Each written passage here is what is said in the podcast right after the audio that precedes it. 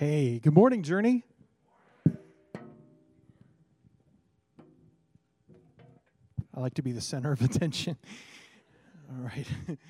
Thank you, Pastor Aaron. Um, Aaron is a wonderful friend, and what a wonderful addition he's been to this church. And uh, you all have an awesome pastor.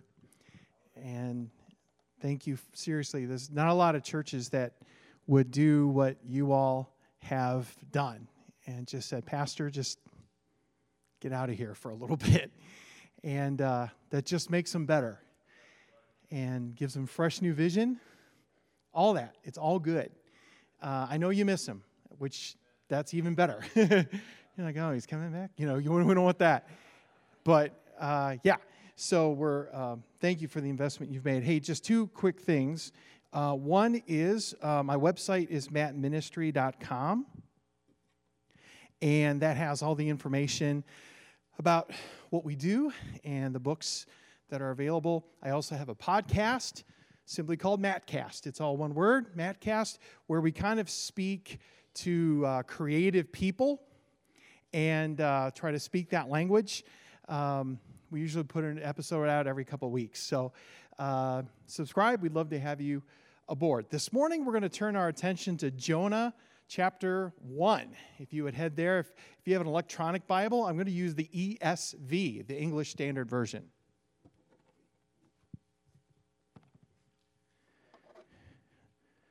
Jonah chapter 1. There's a question that every Christian, I think, secretly wants to know Am I in the will of God? Here's the short answer to that. If you're with Jesus, yes, you're in his will. I think we freak out about that way too much. Now let's bring the worship team back. No, I'm kidding. That's not that's not the whole message. I'll give the check back to you there, Aaron. Uh, But the same God who saves us keeps us, and God's will is going to be accomplished in us one way or another. We can either do this the easy way or the hard way. So I'd like for you to imagine the following scenario you are headed out on a flight to Los Angeles. And if you're like me, you've done a horrible job of making reservation, not really knowing what you're doing online and you end, end up on the back seat of the plane right against the bathroom. Your seat has absolutely no give whatsoever, and you realize that in the event of an emergency, you will be the last person to leave the aircraft. You're trying to mentally prepare for the next few hours, and you have a book in the seat pocket in front of you and music ready to go on your phone with headphones. That's when you notice him a jittery guy, sweating profusely, carrying a backpack that looked like it had been jammed with clothing and other essentials at the last minute. Part of a sleeve is peeking through the zipper, clearly jammed by the zipper upon closing. You wonder if it's his first time flying and hope you're not going to have to be his life coach on this trip to talk him through it. You've got your own stuff to deal with. But he throws his backpack into the overhead bin, plops down rather harshly in the seat next to you, buckles up, and exhales loudly.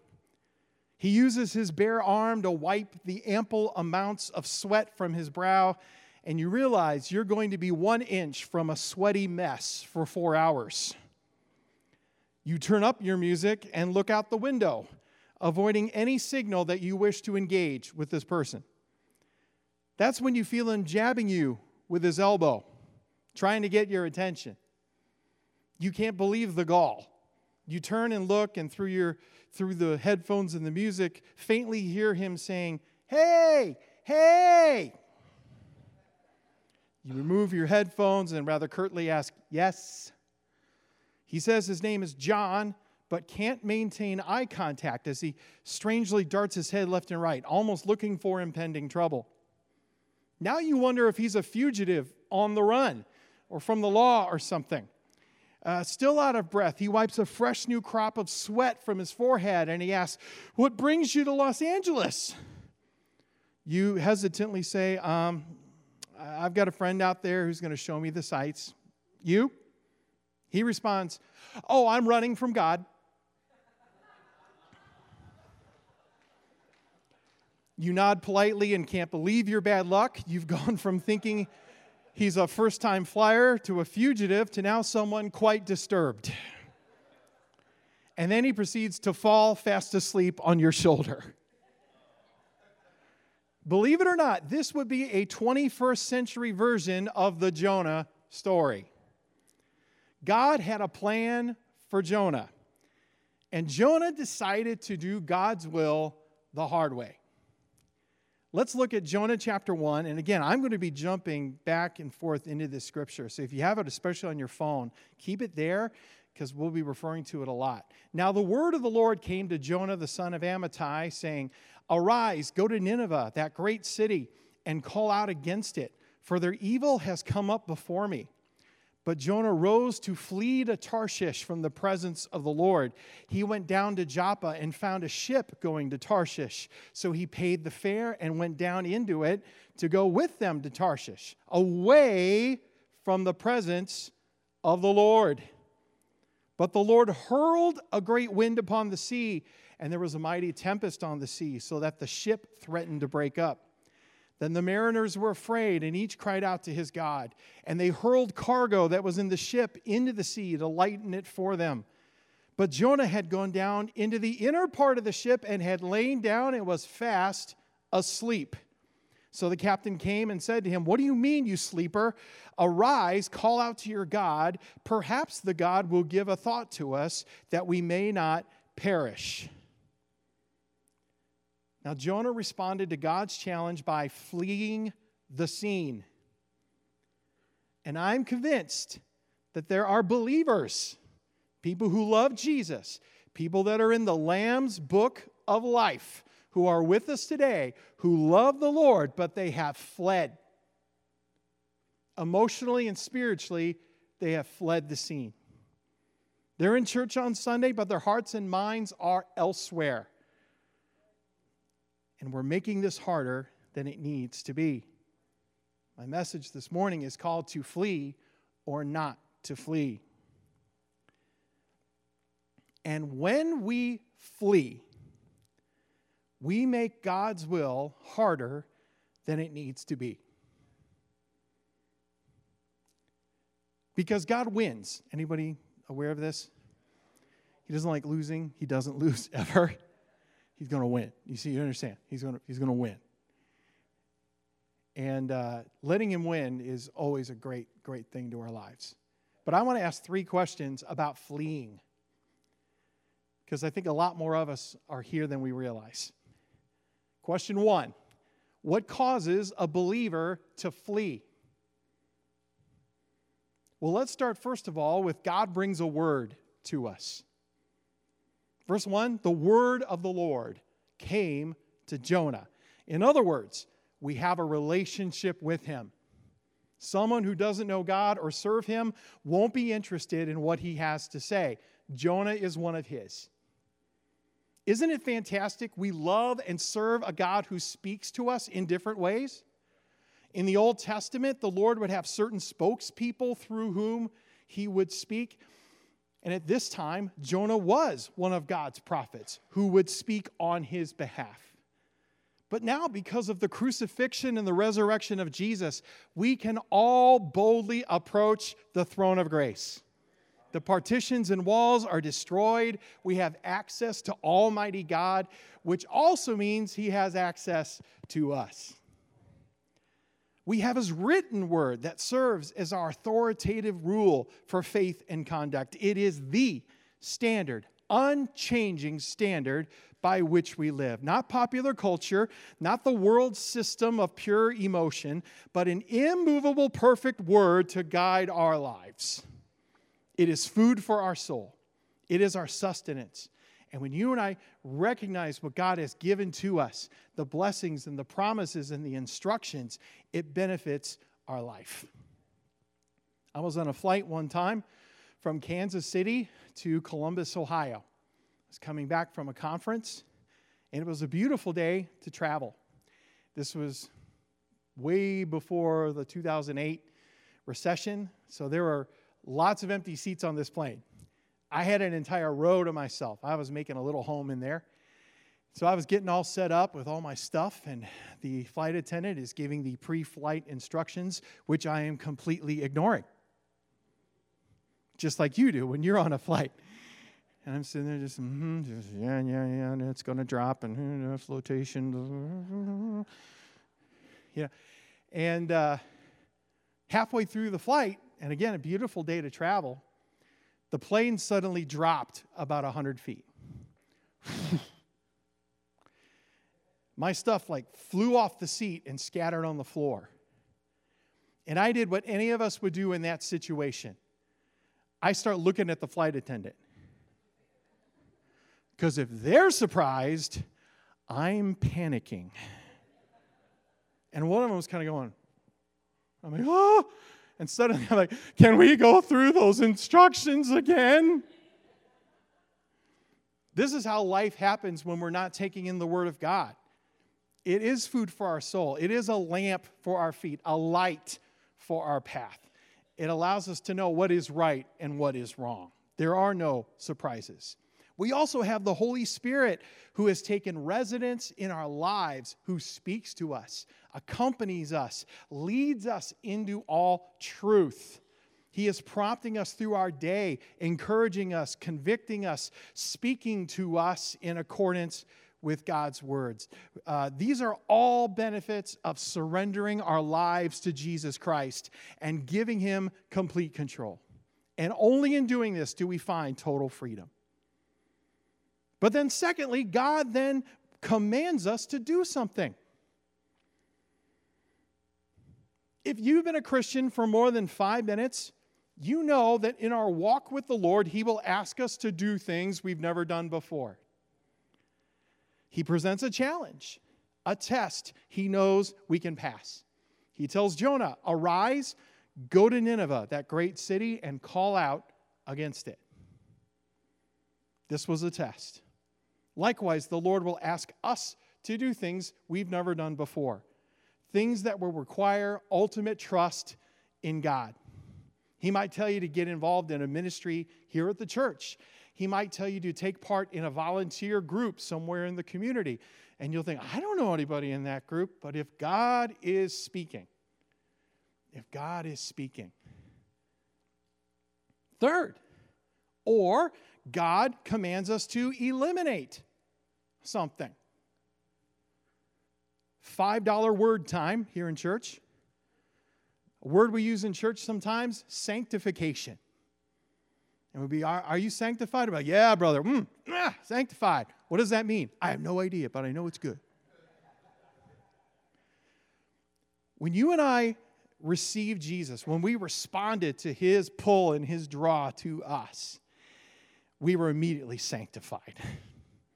We were made holy because of the work of Jesus, not because of our efforts, because we could never fix ourselves. There is an instantaneous part of sanctification. We have been set apart for Christ. However, we're not done because now sanctification is also progressive as we spend the rest of our lives becoming more and more like Christ.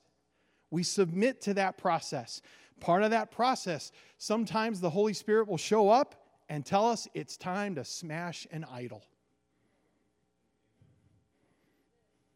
We don't like that because we're comfortable.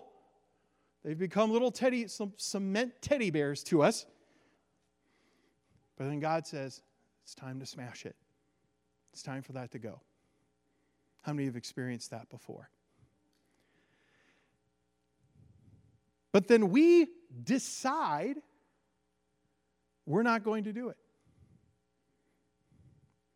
This is where the fleeing starts. Either we're too afraid to trust God in the challenge, or we just love our idols so much we can't let go. We ignore the voice of God and stay right where we're comfortable. Verse 3 says, But Jonah rose to flee. God said, Arise. Go to, he got the arise part correct. But we rise to flee. Now remember, I'm not talking about no longer believing in Jesus, no longer believing in his work. I'm not talking about removing ourselves from fellowship. Physically, we can look all there, but we're really fleeing. We're afraid of failure or making a fool out of ourselves, or we can't imagine life without our precious idol that we turn to for instant comfort and safety instead of the Lord. That's fleeing the scene. Is God's will thwarted? Oh, my friend, I think not. For God doesn't respond to these things by going, oh, shucks, maybe next time. No, there are results to this. So, what happens? Second question What happens when we flee? Well, let's look at what happens because maybe some of you can relate to this. Number one, we distance ourselves from God. Back to verse 3. But Jonah rose to flee to Tarshish from the presence of the Lord. He went down to Joppa and found a ship going to Tarshish. So, what he does is he heads down to a city called Joppa, which was sort of the Chicago O'Hare Airport of its day. And he decided to catch an international. And where he went, many experts believe Tarshish was in present day Spain, 2,500 miles away. This guy was jumping continents to get out of this. The Lord wanted him to go about 550 miles northeast. Jonah's pulling a go west young man almost five times as much. This is the equivalent of somebody saying, I hear Alaska is beautiful this time of year. That's distance. Well, how about us? I know we're not hopping a, a, ship for Istanbul or something like that, but maybe we just don't meet with God like we used to. It becomes sporadic or rare. And even when it happens, it's really shallow we read, quote unquote, the Bible, but we don't allow it to read us. We're not interested in his voice since we already know what he wants us to do. So we are spiritually and emotionally distancing ourselves. Oh, we'll say things like, oh, yeah, I'm just really busy right now, or it's hard to understand the Bible, or it's tough to worship God in my house by myself. But that's not really the issue we're on a one way ticket to Tarshish. We're not obeying the Lord. And how ridiculous to think we can get away from the Lord. He forgot the words of David in Psalm 139 Where shall I go from your spirit? Or where shall I flee from your presence? There it is. If I ascend to heaven, you are there. If I make my bed in Sheol, that's the grave, you are there. If I take the wings of the morning and dwell in the uttermost parts of the sea, even there your hand shall lead me, and your right hand shall hold me. So we distance ourselves. Secondly, we pay unnecessary costs. Verse 3 says, He went down to Joppa and found a ship going to Tarshish. So he paid the fare and went down into it to go with them to Tarshish away from the presence of the Lord. You know what's funny? When we flee, we pay a price. And by the way, I mean literally. We spend money fleeing the presence of God.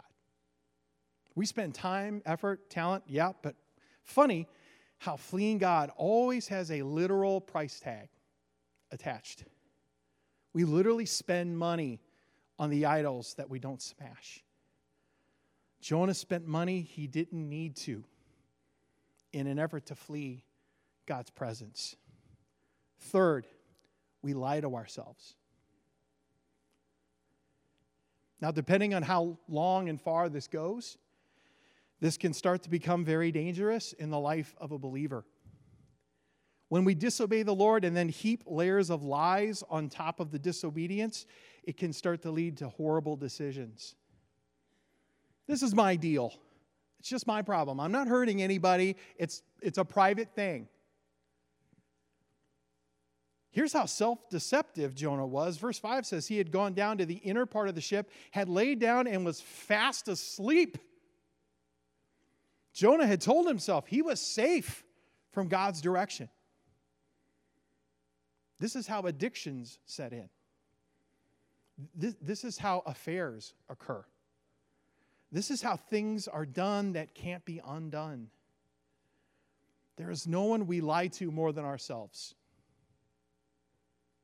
And self deception is basically doing the enemy's work for him.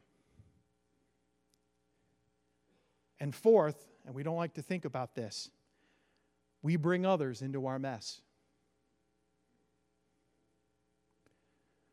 Now, this certainly wasn't Jonah's intent, but it's happening.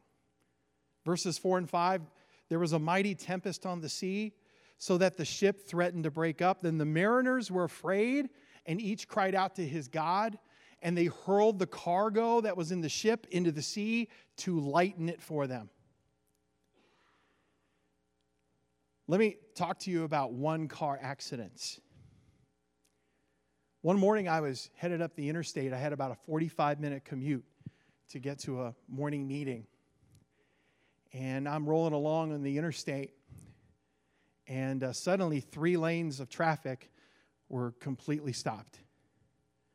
And that's where I remained for about 20 plus minutes. And by the time I, I got up to the scene, one car in the left lane had for one reason or another, veered a little bit to the left and hit a center retaining wall. Now, thankfully, the car was just banged up a little. There, there wasn't injury. But thousands of people were late to work that day. And I'm sure that guy didn't wake up and say, I'm going to snarl traffic for everybody. Woo! And you know, that's the thing. When, when you and I have a one car accident, other people are affected because it's not just us. Here, Jonah's doing his fleeing thing, and suddenly these poor sailors are dragged into the drama. They didn't sign up for this. They just think there's 200 gods, and whoever yours is is really ticked off at you. Thanks. That's, I think, the biggest deception that the enemy makes on us when we're fleeing. Don't worry about it. Just, it's your thing. But see, it isn't. Here, uh, under the best case scenario, when you're fleeing, somebody near you knows, but they don't know. I mean, they can sense it. You know what I mean? They're around you and they're kind of, they know something's off and maybe no discussion is had, but now that person is, is going to be concerned about that and taking time to think about it and pray about it. And Lord, I hope they're okay. I don't know what's going on. At the very least, that's what we've done. We brought someone into it, and we didn't want to do that. But now someone is concerned. And then it goes worse and worse from there. You see, even my private sin affects other people. And the enemy doesn't want us to know that. But Jonah had brought about a storm that scared veteran sailors to death and caused them to throw the car. They lost their cargo because of this. And if we persist, the worst may happen. Here's the worst. You know what the worst is? When God says, okay, if that's what you want. I heard someone describe it this way maybe the wrath of God isn't this, but maybe it's that. The writer Oscar Wilde, who was not a believer, once said that there are two great tragedies in life. One is not getting what you want, the other is getting what you want. And heaven help us when God allows us to have what we want outside of his will and while we're fleeing. So now Jonah has created a hurricane. but how do we get back? Third and final question.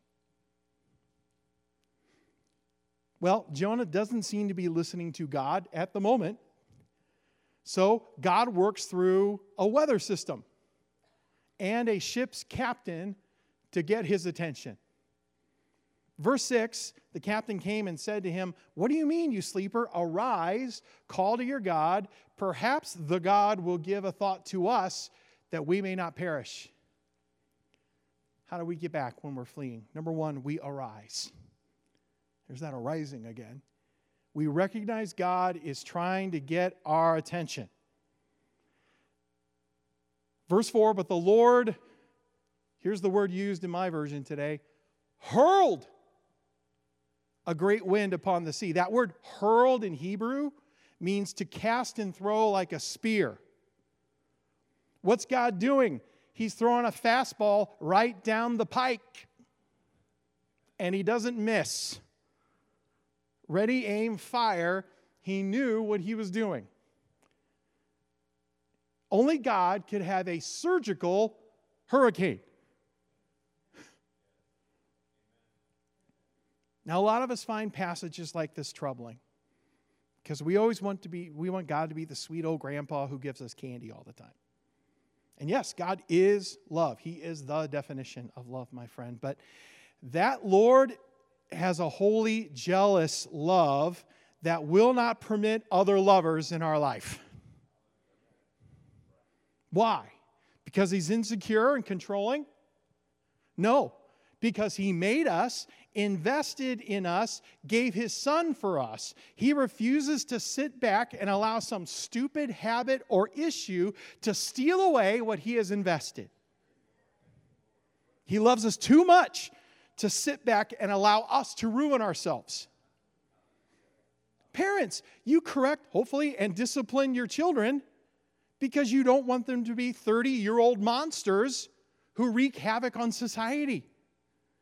We love them too much to let them have their way. In the same way, the Lord loves us way too much to allow us to have chocolate cake for every meal. So God uses what you would call a attention getting device, a weather system. What's happening? God is trying to remind Jonah there are people that God wants to touch through him and through us. And the whole send somebody else argument never works with the Lord. Read all through Scripture, people who tried that. There is something God is up to, and we're involved. Secondly, we call out to God. In other words, we acknowledge He is God and we are not. A great definition of sin I once heard is that it's man's attempt to be God. And my friend, we make a terrible God.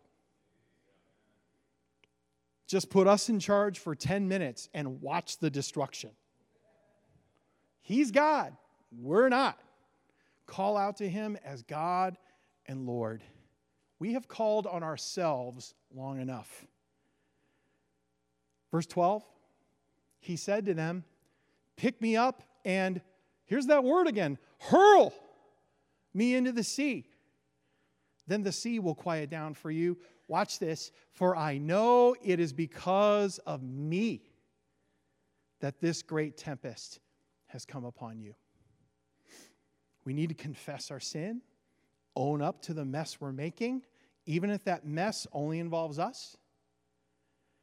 This is my fault, Lord. I went in my way. I've behaved like a spoiled child. That's a good start. Third, we give up control.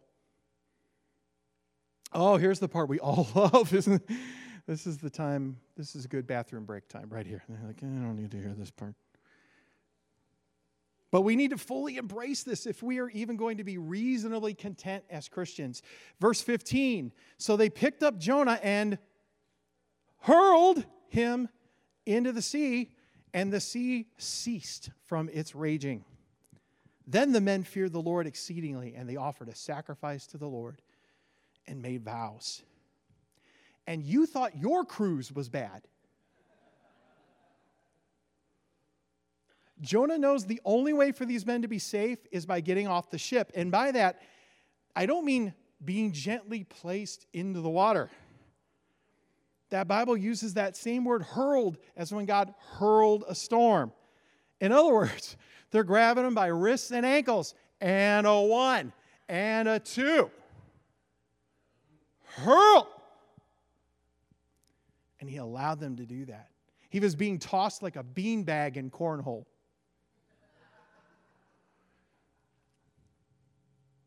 Funny part is, I don't see the crew fighting him on this, do you? Oh no, we really shouldn't. They're like, yeah, let's get him.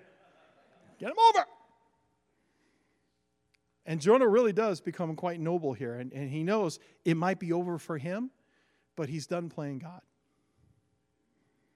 And the seas are immediately calm.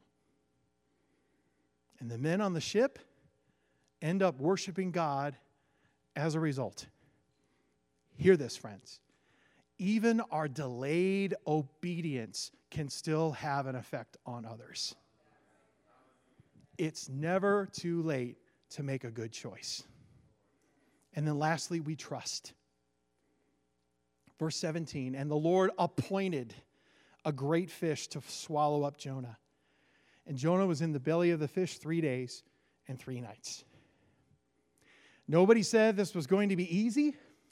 And Jonah certainly made it harder than it needed to be.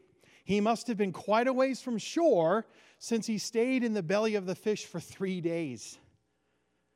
Jonah controlled everything, he thought, and it led to disaster. He gives up control, trusts, and God rescues. Watch this. The same God who hurls also appoints. God appointed a fish to swallow and protect Jonah. In the King James, the word there is prepared. The Hebrew word there means to assign or appoint. Can, we think about this for just a moment? We serve a God who commands it all. The earth is the Lord's and everything in it. He has the ability to pick out a gigantic sea creature and say, You, over there. Folks, remember, we serve a God who appoints, who orchestrates nature, the animal kingdom, and economics so that his purpose through us will be accomplished. That's what we're tapping into when we stop fleeing and we start trusting again. We have no idea the holy levers and buttons God is pulling and pushing on our behalf behind the scenes. But He is. That's what living in God's will, not mine, is like. It's not us doing what we want and then asking God to bless it on the back end. It's finding out what God is blessing and doing that. How long will we flee? How long will we insist on control and misery? Because they go together. Stop fleeing. Stop running. Stop controlling. The Lord really is up to something in you for others. But we need to stop fleeing. See what God will appoint for you when you trust Him. See what fully living in God's will looks like. Will you bow your heads as the worship team comes?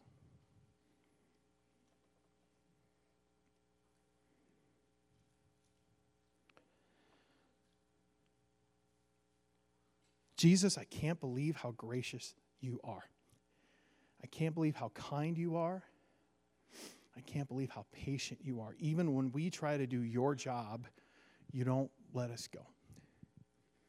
And Lord, maybe today there's someone in the room who's been fleeing. We were given a challenge. We psyched ourselves out. We said, no, can't do it. Sorry. I don't want to look like a fool. Or it's something we love so much. It's an addiction, it's a, it's a habit that's been with us for a long time. and maybe nobody knows. Oh, but we love it so. We just can't uh, see our life without it. God, I pray that we in faith will grab the holy mallet and smash that thing because you are our object of worship. This morning, maybe you've been running. I want you to re- be reminded today Jesus still loves you. In his eyes, nothing has changed. You're just off course. He's trying to, he's trying to get you back on course. He has something so really cool and amazing for you. If we'll just give up control and trust. And even as I pray for you right now, maybe you want to express to the Lord in some way. Maybe you want to lift hands to Him and say, God, I'm giving up control today. I, I want to get back on your plan. As I pray over you, would, would you express that to the Lord in some way? Jesus, I pray for this congregation. I pray that you would. Lord, do whatever you have to do to keep us on track. We want to live this out as you have it for us. We're tired of running. We're tired of running to our little shady corners. We want what you want. And I pray we will love you more than anything else in this life. I pray that we will come back. Let the fleeing be over in Christ's name. Can we stand, congregation? And I pray that this morning a process started. That you know the Lord loves you and that has not changed. And as we seal this in worship today, would you allow this to be your opportunity to say, Jesus, I'm done fleeing. I'm done trying to have my way. We're just going to do it your way, and I'm going to live in abundance.